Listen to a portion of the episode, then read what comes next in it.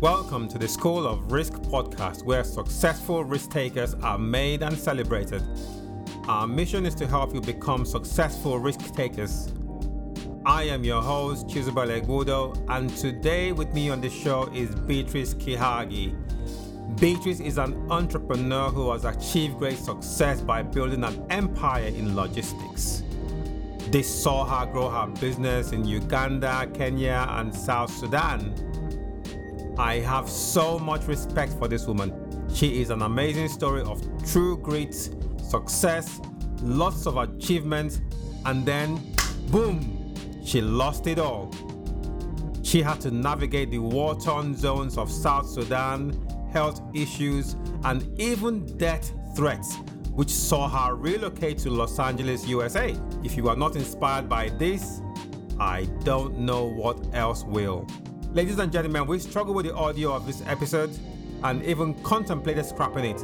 But because of how powerful this story is, we decided to share it with you, and my editor did his best to enhance it. This is a 2-hour episode which we have divided into 2 parts for ease of listening. To enjoy our daily shows, don't forget to follow us on Instagram at the School of Risk Podcast. Also, subscribe or follow us on your favorite podcast channels such as Apple Podcasts, Google Podcasts, Spotify, Podbean, or any of the apps you listen to your podcast on, so you don't miss out. We will be there.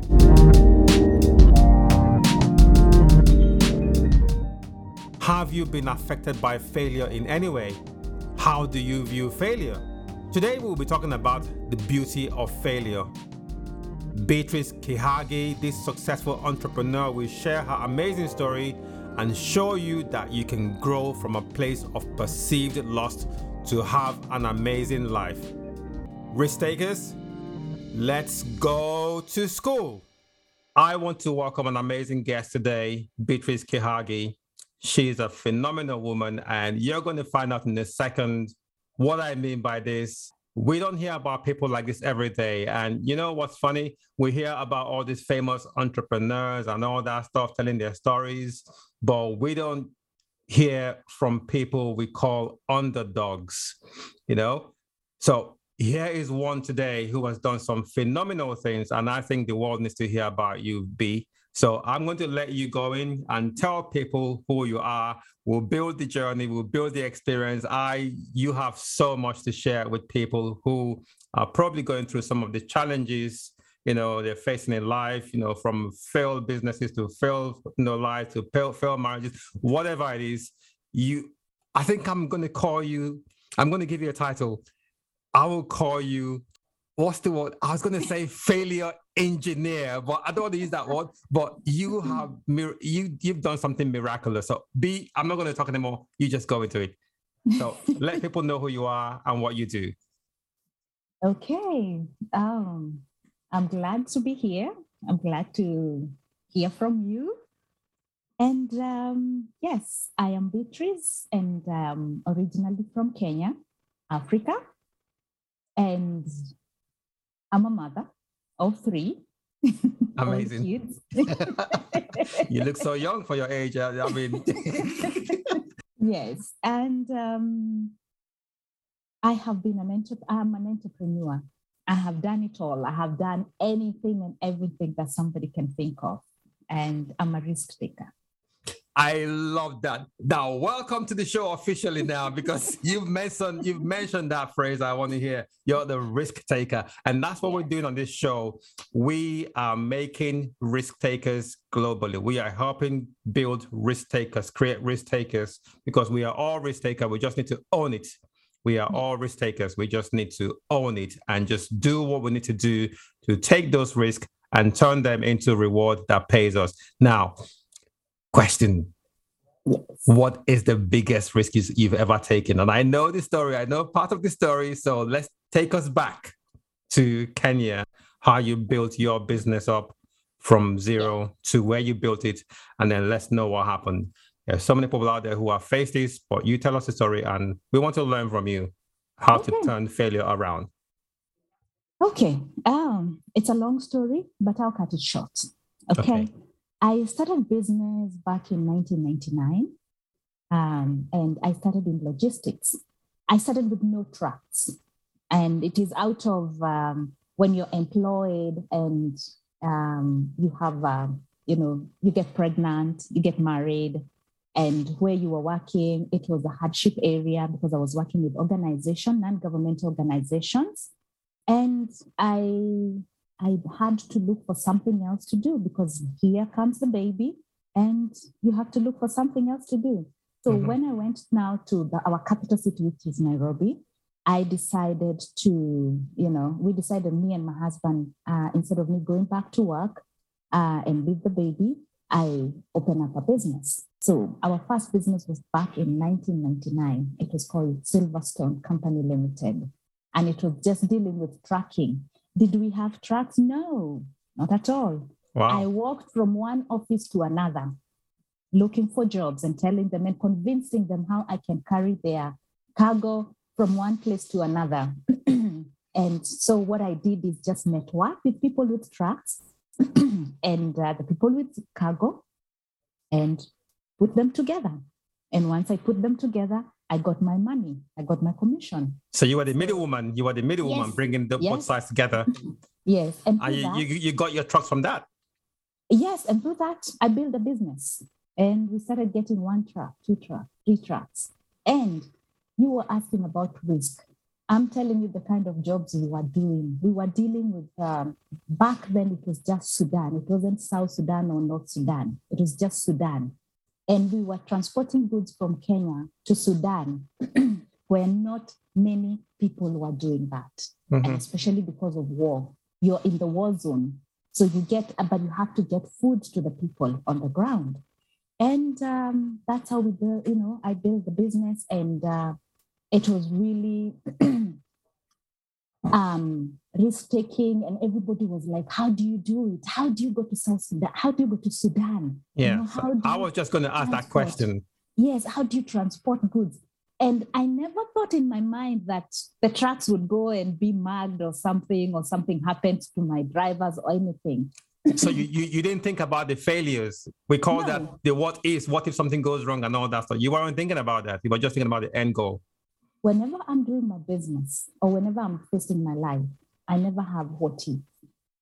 That is one thing, because the minute you start having what if, what if this happened? What if this happened? What if this happened? And I'll give you one example. One time we had 2007, we had the election in Kenya, and it was burning. The whole Kenya was burning because everybody knew we had fights, the elections didn't go well, and we had tribal clashes, and it was so bad that I remember one organization called Goal approached us and asked us, can you transport goods to these places? And I said, yes. And the places we were going, I'm a Kikuyu. And the places I was going, Kikuyus, if you're seen there, you're killed. Oh my goodness. Because it was tribal. And tribal warfare. Yes. And I remember I never thought about anything. I just thought these things needs to get to the people on the ground. There is nobody who is doing that. Okay, it's an opportunity for me to get money, but at the same time, it's an opportunity for the people on the ground. So I asked my drivers, hey, can you do ABCD? They said, yeah, we can go. And I said, what were you transporting for? Just to clear that up. What were you transporting? We were transporting things that were helping the people who were misplaced from their homes. Their homes were burnt. They were staying in a camp. They needed food, they needed water, they needed, everyday things. So that's what we were transporting. Okay.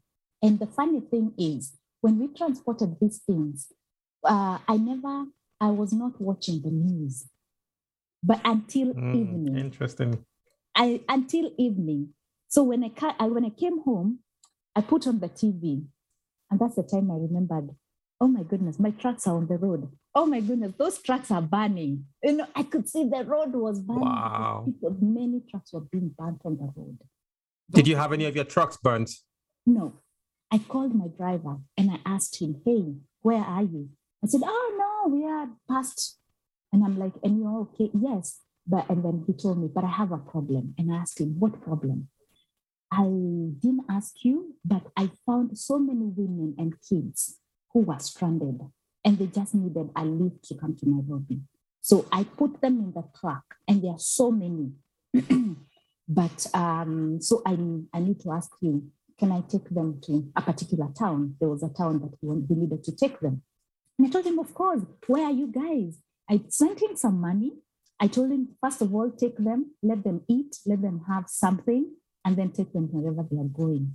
So to me, that was like, when you don't think what is, when you don't watch things that are making you feel like you're doing the wrong thing, when you focus on on the risks that you're taking, you know it is a risk. It's not like you don't know. Yes. You focus on it.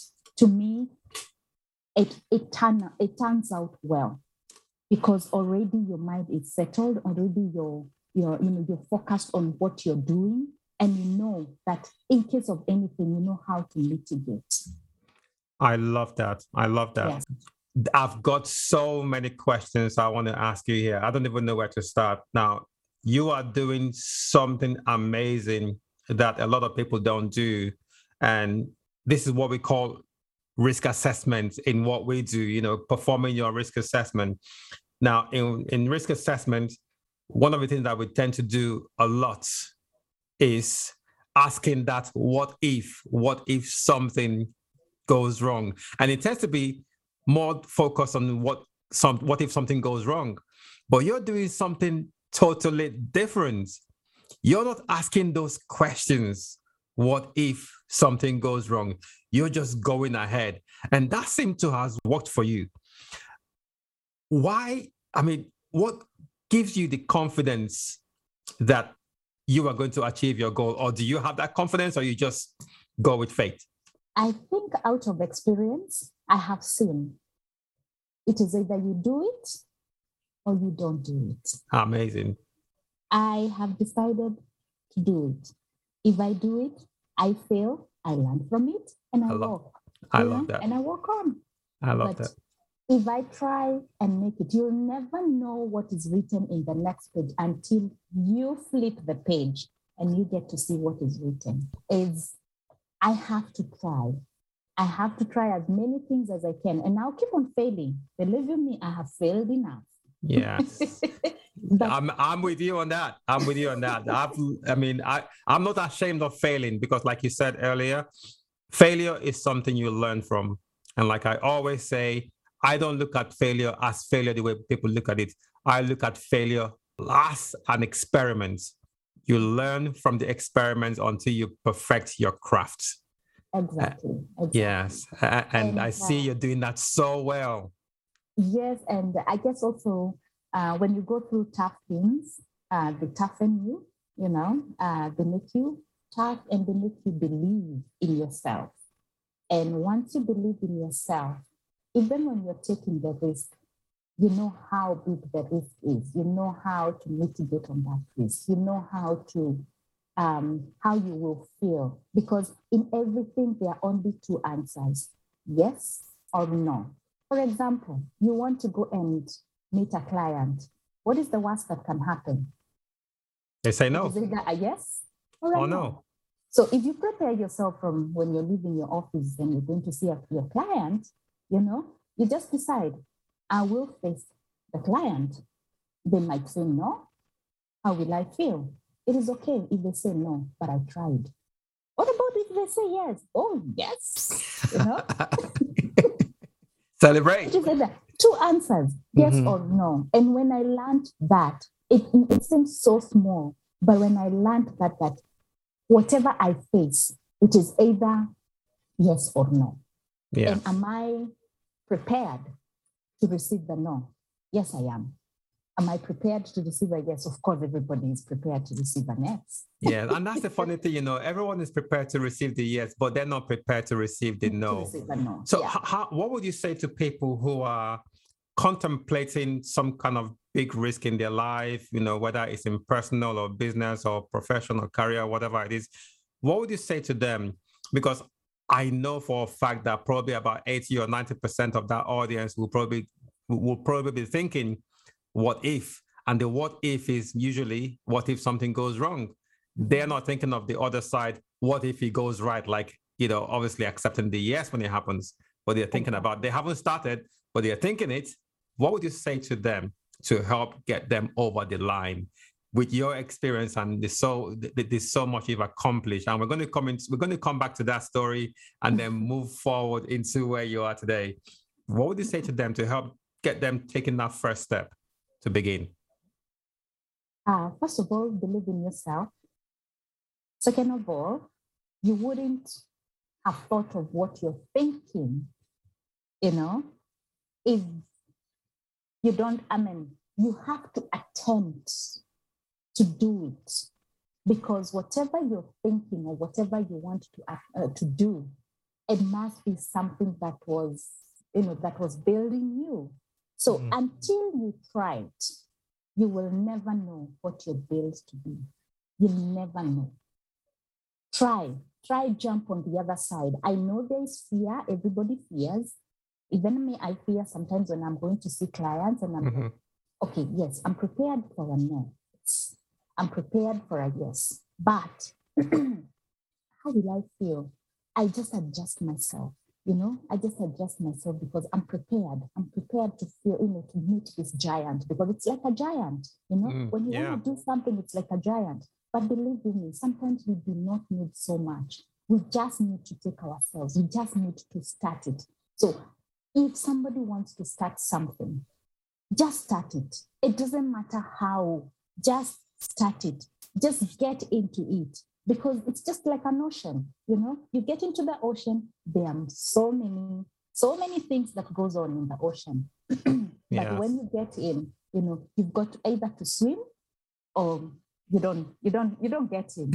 And when you swim, you might get on the other side, you know. Oh. So when we are entering into this life, or when you're trying business, when you're trying, you know, to do something, maybe it's your kids, maybe it is your marriage, maybe it is a relationship somewhere, maybe it's you're tackling a business. If you never try, you will never know. And that is the same approach. Yeah. So exactly. You don't wanna get to 95 years old and when you look back and you're saying, I wish I tried. And yet, right now, you can try it. Just try it. Many people have tried. And they have made it. And that's what gives me, every day, that's what gives me motivation. Because I have tried many things. There are some that I have failed terribly. But when I fail, I wake up and I say, okay, what have I learned from that? Then what I learned, I come with it to the next one. I try another one. And guess what? This one goes so smoothly. You know what it does to me? It gives me the energy to continue. To go on. Yes. It gives me the energy. So you'll never know. And these failures and success goes together. Goes hand in hand, yes. You learn from it. When you make mistakes, you learn from it. Just like our kids, when we are raising our kids, we always want them to be perfect. There's nothing like that. You know, you have to let them fail at some point. They have to know that there is failure. There are mistakes to be made. So that from there they can put, you know, they can pick themselves. That's true. Fix it, that is so true. Exactly. Yeah, so, because it's funny you should say that, you know, we have to let our kids, you know, understand what failure is. Last week, my youngest daughter, she's 9, she put herself forward to be what's known as a school counselor for the school. So every year they have to take turns. And she has been trying for 4 years straight. Oh. And one girl has been getting it all the time. So I helped her prepare her speech and all that stuff so she can give the speech in front of the school.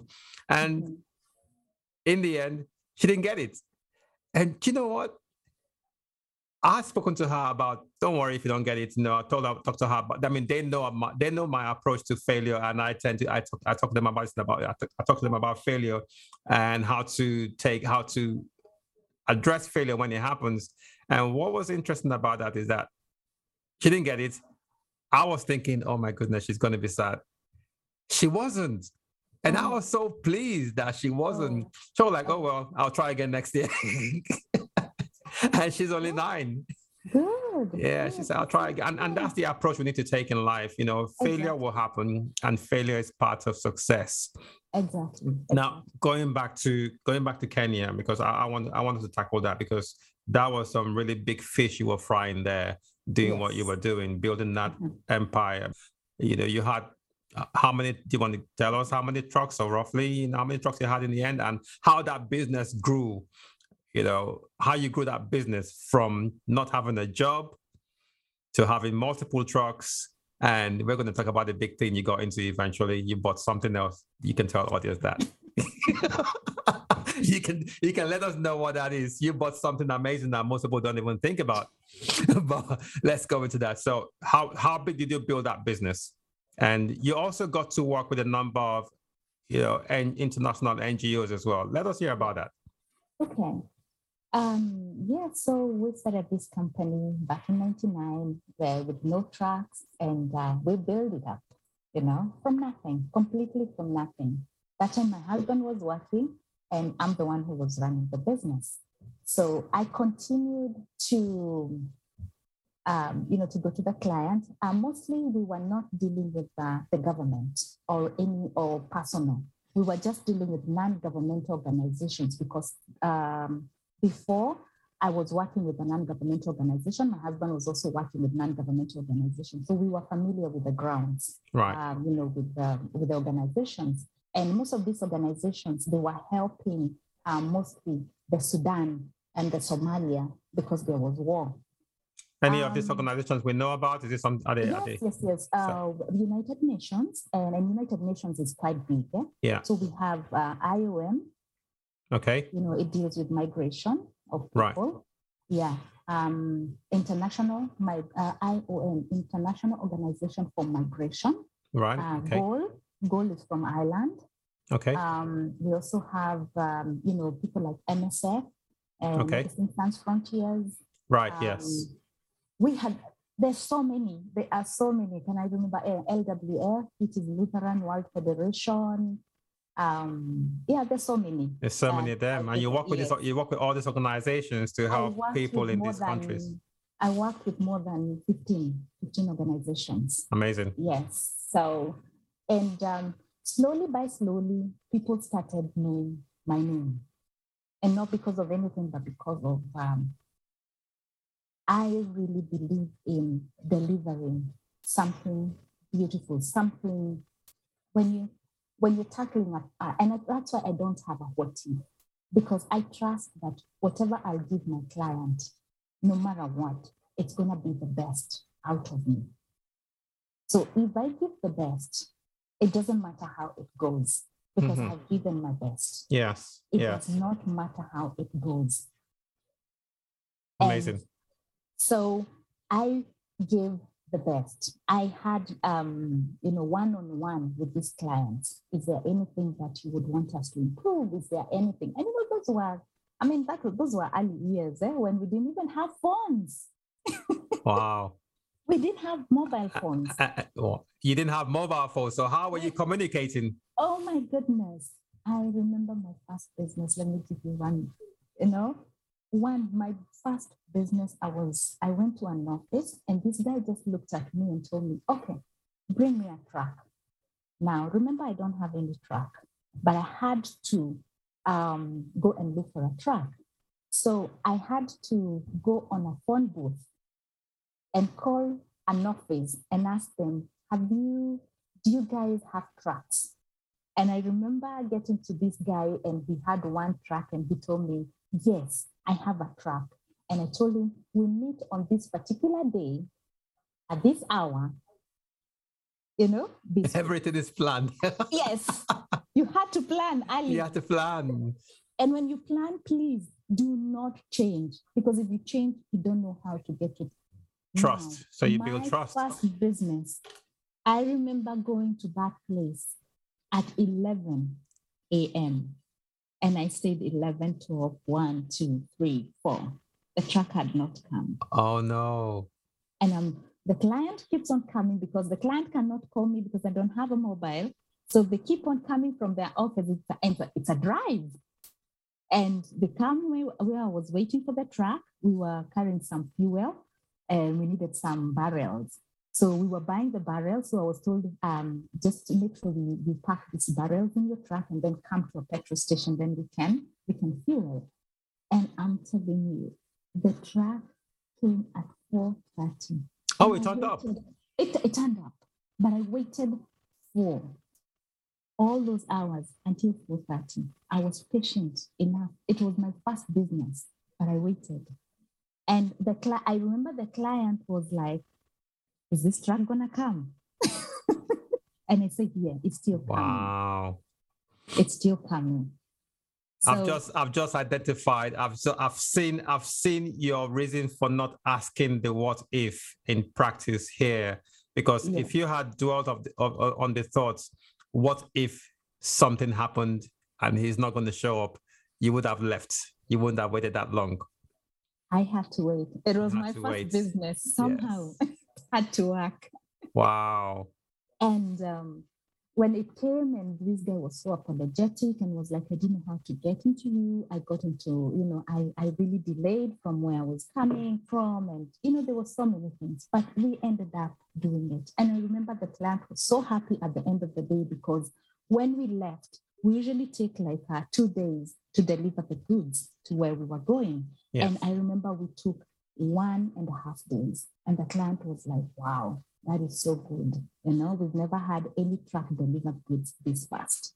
And I got the contract. So I would have given up. My client would have given up on me, but I kept on speaking to my client like, it's coming. But then when it came now to my side, it's time to deliver.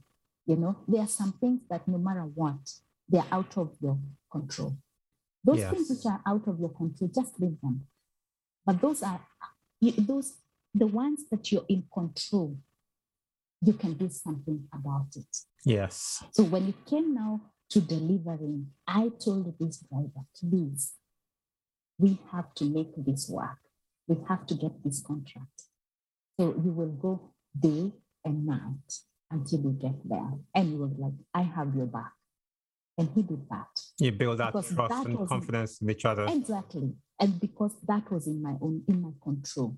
But this other one was not in my control because there was no communication. So what are so many, many are the times that we are not in control and we worry so much and you start asking yourself, what if it doesn't work? Why did I start this business? Why?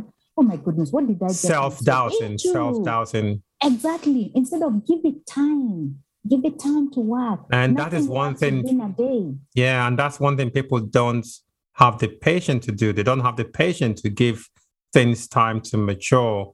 They want it now. And, that lack of not allowing time for that process to complete its journey results in many people giving up. Exactly.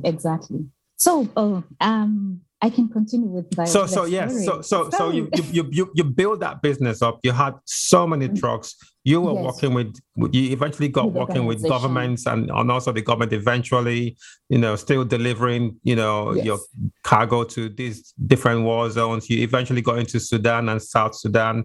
Yes, something happened along the way, and things actually. Before we talk about that, you build the business up. You had so many trucks, you went on to buy an... I'll let you finish that statement. You went on to buy, go ahead, tell us what you bought. Okay. Maybe I would want to let people know that when you start building something, when I built this business, until 2010, something went, something was amiss because now we were working for organizations. Yeah. And Sudan had now been South Sudan and North Sudan. They had already gotten their independence. So it was now the donors who usually donate to the organizations. Yeah. They said all the organizations which were operating from Kenya, they had to go to move to South Sudan.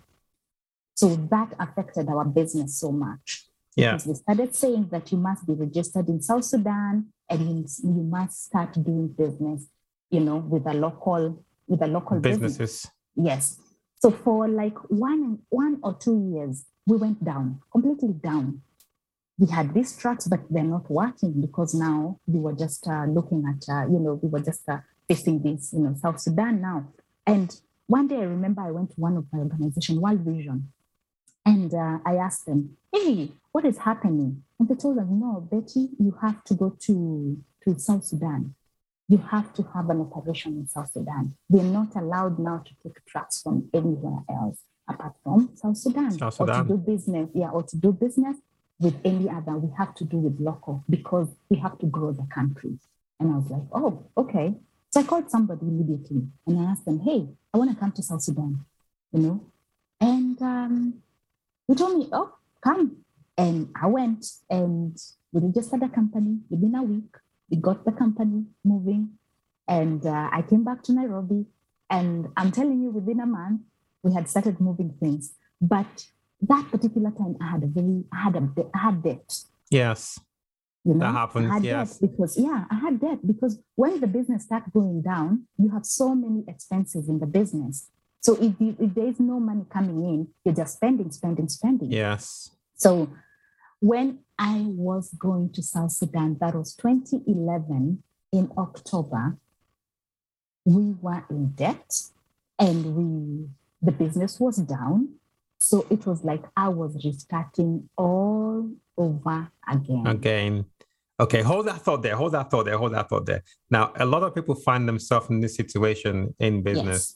They get into debt and the next thing they think about is giving up, shutting the business down and just going into employment. You didn't do that.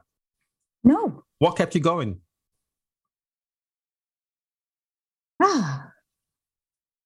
Because I knew it would still work. I just needed to know where the problem was. And I fixed that problem. Thank you for saying that. You just need to know where the problem lies and you fix it. And that's what you need to do. Rather than give up on your big goal, your big dreams, because you're not making money at this point in time, stay the course, find out where the problem is and fix it, and then you move forward. And that has worked for you. It's worked for me. It's working for so many people. And you just need to endure, because you have to also endure the fact that you are not making money because you're just paying out, So that is important. Mm-hmm. Because I know what it can feel like when you're just spending and nothing coming in. Nothing is coming in and you're going deeper and deeper into debt. Yes. What do you do to stop getting into more debt? And what do you do so that at least you can start solving the problem? My main thing is to always find a solution to a problem. Now, here I knew there was a big problem. But now, what was the solution? For me, it's to look for that solution. The solution will not present itself. You've got to look for it. You've got to find it. Yes. So we decided, me and my husband, you are a good marketer and you're good in customer care. Head to Juba. Juba is the capital city. It was now like we were calling it the capital city of South Sudan. Yes. So I went to Juba, registered, and the business started. And I remember 2012 January on 15th, I got back to Juba with one focus and one focus alone. I remember telling my husband, by June, we'll have completed all the debts and we'll be free completely and our business will be on another stage. So that time now we had started selling the trucks. Remember, the trucks are on debt. Yes. And so many things were not working. But I looked at what I was to do in South Sudan. And remember, that time it's not like I had said, I'm just doing transportation, or I was still looking at other opportunities because this is a new world to me. Yes. But I was just looking at these opportunities, and I was like, where can I put my head to? So you were in South Sudan, and while there, even though you had the business you were there for, you were also looking for other opportunities to grow the business, to expand the business. Exactly. So, and I remember one day I was given my first business by UNFAO, you know, United Nations, food agriculture. Yeah. And they told me to deliver some goods like 1,000 kilometers away from where we were. And it was like a trial. And I remember calling Nairobi office and I told them, I need this truck by tomorrow morning because I have a loading to do. And lucky enough, the truck was somewhere at the border of loading some cargo. And you don't travel at night. But I told my drivers, I need you in the morning. I don't know whether you're going to put that truck in the plane and bring it here, but I need it in the morning. And I cannot use anybody's truck. I've got to use my own truck because I need to make that name. I wanted to make a name. I wanted to make an impact to that organization. Why your trucks branded? Why they're branded? Yes. Okay, yes. Hence you want to use your own trucks. I see. Yes. And you know, in your own trucks, you have a radio, you have, you know, good communication. So even when they're on the road, you know that there's good communication. Yes. I remember, you know, my drivers told me, okay, madam, we're going to be there tomorrow morning. I told them, okay. They crossed the border, which I don't know how they crossed the border in that evening. Yeah. But by morning, they were there. By 9, when I was heading to work, they were there. We loaded. And this place, we are supposed to take about 5 days. In South Sudan, there are no roads. So you go looking for your own road. Wow, that's incredible. That's incredible. So, but I remember I told the driver, I need this. We take 5 days back. Can you do 3 days? Can you just do 3 days? And when you come back, please, I'll give you guys 2 days off so that you can, you know, you can recover. And they told me, okay, we can do it. They did it within 3 days. And the client, there comes the client with his contract. And it was so much that I have learned that until you try, you can never know what is on the other side. That's an amazing lesson. I could have feared that maybe the truck will not get there on time. I would have had that. What if the truck doesn't get here? What if something mechanical happened on the road? Many people think about that. Yes, no? a lot of people think that, and that's what holds them back. Exactly. But you know what I never thought about that. And even if that truck did not come, you know what I would have done? I would have gone back to the client. I tell them, this is what I was anticipating. This is what I was expecting, but it didn't happen. Would you please give me another chance? We wait for it to come. The human looking for a solution. Exactly. Just communicate with them. If something is not working, just communicate. Communicate. Yes. Just communicate and tell them where you are. Don't lie. Just tell them exactly. This is. I like that point. I like that point that you just made. Just tell them what is going on and don't lie. And you find that a lot of people do tell lies just to try and cover things up, smooth things over. It always backfires. I find that it backfires when people do this. Exactly. So tell people, communicate, first of all, and let your audience, your client, your customer know what is going on, because they are also human beings. They know there are unforeseen circumstances that happen. So they will understand. Exactly. You know? So rather than just lie, because lying takes away credibility when things fall apart. And you have to be different. You have to be different. In my industry, that industry of trucking, many people lied. I am here, but they are somewhere else. They're somewhere else. Yeah, they say they will get to this place and their truck is broken. They never even get to tell the client the truck is broken because they feel like the client will not give them work. But I learned early enough that when you speak your truth, when you tell the client what is happening, you know, just put yourself in the same shoes. I want to know what is happening because I was also hiring other trucks and I wanted them to tell me exactly what is happening on the road so that I relayed the same message to the client. And it made me feel so, you know, so good because now I was comfortable. When I looked at the clients, the way they were looking at us as a company, we were different. we told them if the truck broke down, mm-hmm. you know, yeah. and kindly give us 2 days. And when, even if it does take 1 day or 2 days, and even if it takes those 2 days and still it's not okay, then we come up with another solution. We tell them now we have to move this cargo to another truck because without that truck would. And they would still, so it's all about communication. It's all about keep on trying and yes. do your best. Do your best, as long as you do your best. So we continued and, you know, from there, we continued. And I tell you, by June, we were out of debt.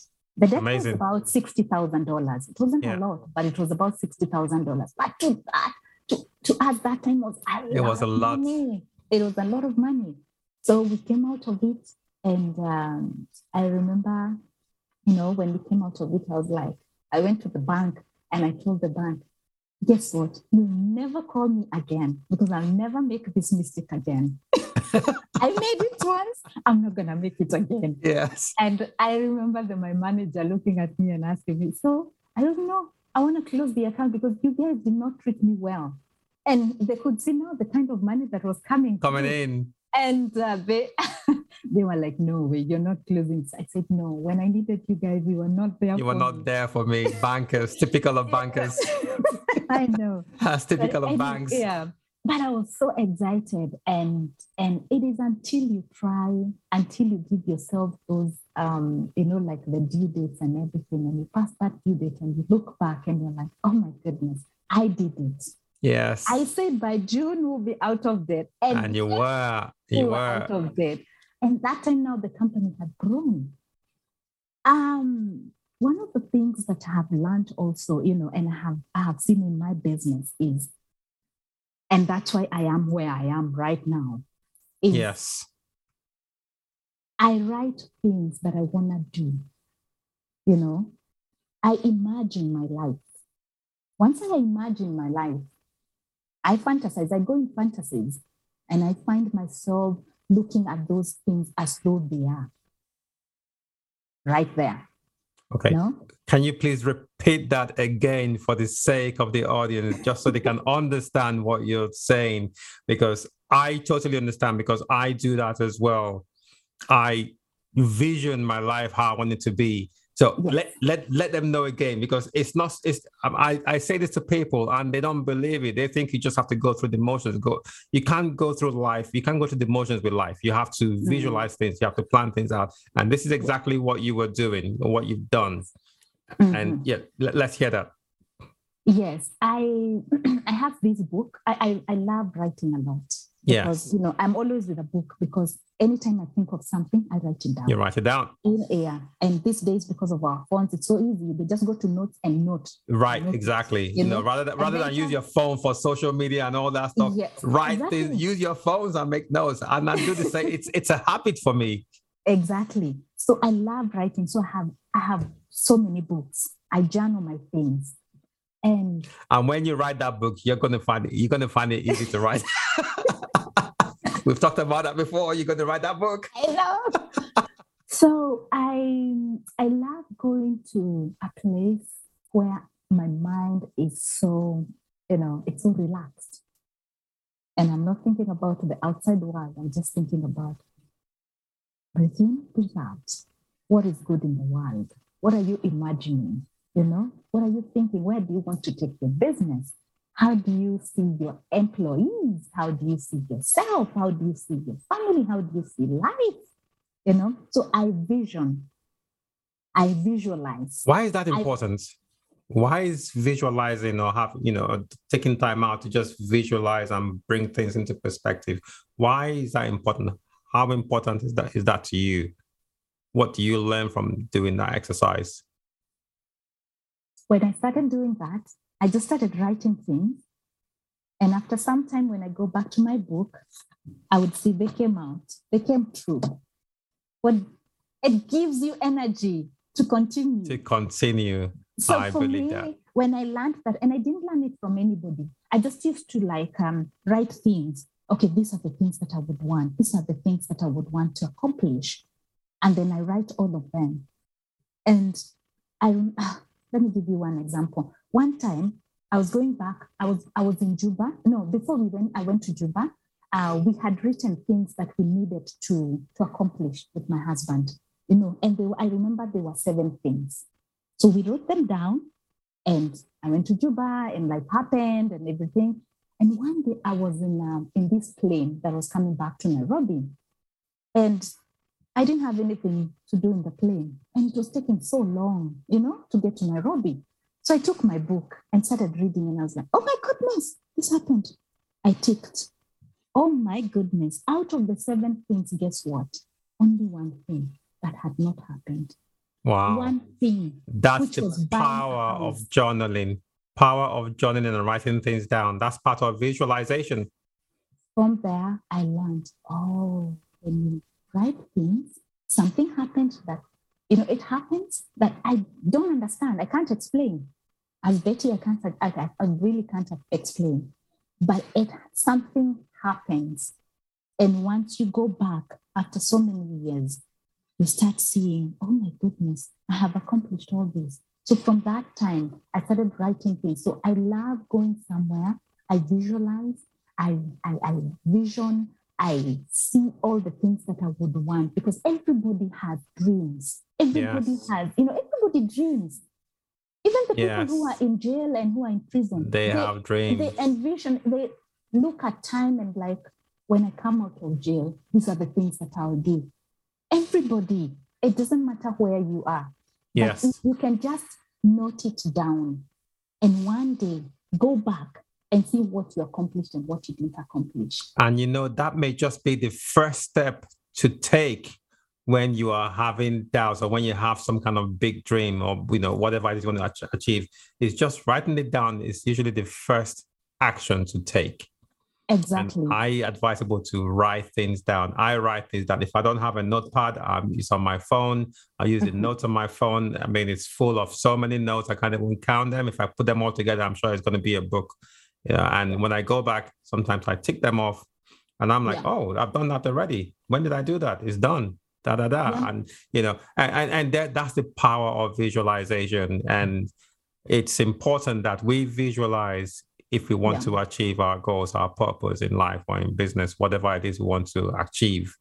Because without visualization, you can't start. You're going to be thrown left, right, and center by the events of this world. Mm-hmm, mm-hmm. And you never know what you accomplish or what you didn't accomplish. And remember, every time you meet a goal, there's always another goal. Yes. There's always another goal. But if you don't stop and celebrate what you have done, yes, for me, it is a must that when I write these goals and when I go back, like that particular time I said 6 months, we must be out of debt. Yes. And this is what we're going to, this is the vehicle we're going to drive. This is what we're going to do. And I did my best. I gave it all without thinking that, once you write, leave it. Yes. Then focus on what you're supposed to do. Yes. Focus. And one day you sit down and you look back and you're like, oh my goodness. Now, that gives you the energy. After we paid off the debt, after those 6 months, I remember, getting this energy that now I can do it. The debt is not holding us back. Nobody is calling me now to ask me about money. So I can now build this empire. And even that gave us now enough. Yeah, it gave us enough, a lot of energy, because you need all the energy. Yes. Continuing life. Yeah. So it gave us the energy. And I remember we had this dream. My husband is a pilot. Okay. And for the longest, we've always wanted to have an aviation company. Yes. So that's the time we opened an aviation company. That was 2012. We registered it 2012. In 2013, we brought our first plane. 2013. Amazing. Our first plane. What plane did you guys buy? It was the Cessna 208B. Okay. Yeah, we didn't buy. It was just a lease. But I remember when we got that plane, I knew nothing about planes. Yes. But you have your husband, he's a pilot. No, he was in Nairobi. Oh, he was in Nairobi. Oh, wow. Away. And I'm in Juba, and the plane is sent to Juba. to me with the pilot. Yes. And here I am, and I'm like, okay, I did the best that I could. The only thing that I knew best is to go and talk to the clients. Hey, I have a plane. Do you need a plane? That is incredible. Wait, so they weren't asking for a plane, but you got the plane. I have a plane. Yes. So, and I knew that it was, you know, a 208B was a 14-seater. Yes. So it would move one metric ton or 14 passengers. Yes. And it could land anywhere. So those were the things that I knew about planes. Yes. But I remember, so when I went to the clients were like, okay, yeah, so how much are you charging per hour? I'm thinking, okay, where are you going? You know, where do you want to go? Then I go back to my office and I start calling everybody, and I'm telling you, the way I started when about the plane business was just hilarious. But because there was a need in the market, I learned through that. And every day I became better and better and better until we were like ranked the best, you know, aviation company. That is amazing. At that time, everybody just wanted to use our plane. Now, when we were given contracts, I had to take other people's planes. So you had your plane and you started using other people's planes as well. So you didn't have just one plane, you had other planes. I had I could use other people's planes. Yes. And then the business started growing so fast. Now in logistics, already something presented itself, an opportunity presented itself. One of my clients, IOM, they called me and they asked me, can you supply this? And I'm like, yeah, I can. I mean, it's possible. And deep inside of myself, I'm asking myself, supplies. Okay. It's just supplies, just to buy and sell, nothing else. So the client is just telling me, no, we want A, B, C, D, and they told me everything that I, you know, everything that I needed to know, even where it is bought. The client is telling me all that, and they have no idea they're telling me that. Yes. I remember I did a fantastic job, but I got that contract and I did it, I think, over 7 years. You know, I mean, not over 5 years. Over 5 years, because I perfected the art of doing the supplies. And you know, that's interesting because you didn't even know anything about this industry. Nothing. You were learning in the process through. Yes. Remember, two businesses. They are new to me. Yes. I have the air business. Yes. And I have now the supplies business. And now I am learning at the same time. But you know, when you're a marketer, you can do anything. I bet I learned so much more about marketing from you. I believed in myself so much that when I presented myself to the client would say, yeah, that's what we need. And now I go back to my office and do the research. Nicely, you know. I would come back to the office and I would do the research and I get the supplier and I get this, and I would get like 3 suppliers and I would compare the prices and I would now calculate how much does it cost to move these things, because I was buying all these things from all over the world now. Australia, Canada, UK. I did a lot of things from UK. Yes. And some things I was buying even from the US, and how now the logistics of bringing all those things together. Yes. But I'm telling you, I started now employing, you know, in my organization, I mean, in my company, and had a fantastic team. And we had meetings like every Monday and every Friday for both companies. Yes. How big did you grow your company to? The team, the entire team? Oh my goodness. We were doing over $1 million. That's amazing. We were doing over $1 million, and I didn't even know. My accountant is the one I was so focused on business and the clients and everything, and knowing and getting to know things that I forgot the part of finances because I had a That's interesting. That's interesting because a lot of people will focus on the money coming in and not the business. And I think that takes away you know, your focus in terms of the big picture you're trying to achieve. When you start to focus on money, looking at your account, you know, worrying about money. The good thing is that you had someone, an accountant who was taking care of all that, and you could trust that person. So you focused on the bigger picture, which is building the business, building the two organizations to become what it was. Yes. And that really helped me. When you get somebody who's also thinking like you, I got this person who was almost like thinking like me. So it's like, I would say a word and she would finish. She understood. And we became, she understood me so well. How important is that? Because sometimes people tend to focus on just skills, on hiring people to come into their companies just based on skills alone. Is that enough? No. I learned with myself that drop me anywhere, I just need to learn. And I realized if I get somebody willing to learn, they can do anything. They can do anything. Amazing. And it's interesting you said that, because my operations officer, one of the reasons why I got him on board was because he was willing to learn. He didn't have all the experience I wanted in operations, but he was enterprising, willing to learn. And I saw other areas of expertise he had that I didn't have. And I think that's going to be valuable. And today, you know, he's doing an amazing job. And I think that's important, to find the right people who are on the same wavelength as you in terms of thinking about the business, not about their position in the company. Exactly. And also find people who are also better than you. Yes. So, better than you. Yes, that's important. Yes. Exactly. Yes. You know, especially the things that you don't know. I didn't know so much about accounts, you know.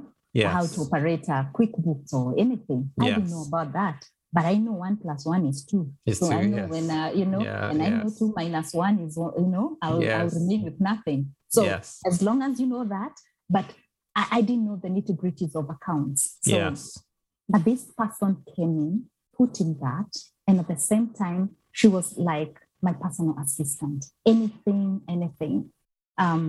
So having a great team, it's beautiful, because you're able now to concentrate. As a leader, you're able to concentrate with what matters. Yes. Now, when you start something, you're all over. You're the accountant, you're the banker, you're everything. You're all over. When you're starting, I was that, you know, I was loading, I was everywhere. But now I needed now to come to where I'm able to think the way forward. I'm able to take the vision for the company and take it forward. Yes. You know, so, but now you have to start creating a good team behind you. And I had a perfect team. Yeah. So here we are. We have like now, remember we had the trucking business. I would call it trucking business, and the logistics business, and the aviation business. Now, the trucking business, at some point, we got to a place and we said, you know what? We can sell all the trucks now. And we did that. And we didn't do transport anymore. Apart from there, some clients who could not let us go. Yeah. So we told them, okay, we'll give them 6 months so that you can find someone else. You know, someone else. But, you know, we'll still continue. But this is no longer our main, you know. And so they knew that. So even if they called and maybe we didn't show up immediately, they knew that now we had already. You are moving on. Yeah, exactly. Yes. And that's important, because, you know, you knew the right time to move on with that business. You knew, okay, I've achieved that. That's matured and that served its purpose. Mm-hmm. You need to know when to let go of a particular venture, when you have a bigger fish to fry, a bigger venture to focus on. Is that right? Exactly. Yes. Yeah. Okay. And after that, so now we had the logistics. In logistics, there's something beautiful that we were doing in South Sudan. We used to put this kit together. It's called menstrual hygiene kit. Okay. I think I know what that is. Yeah.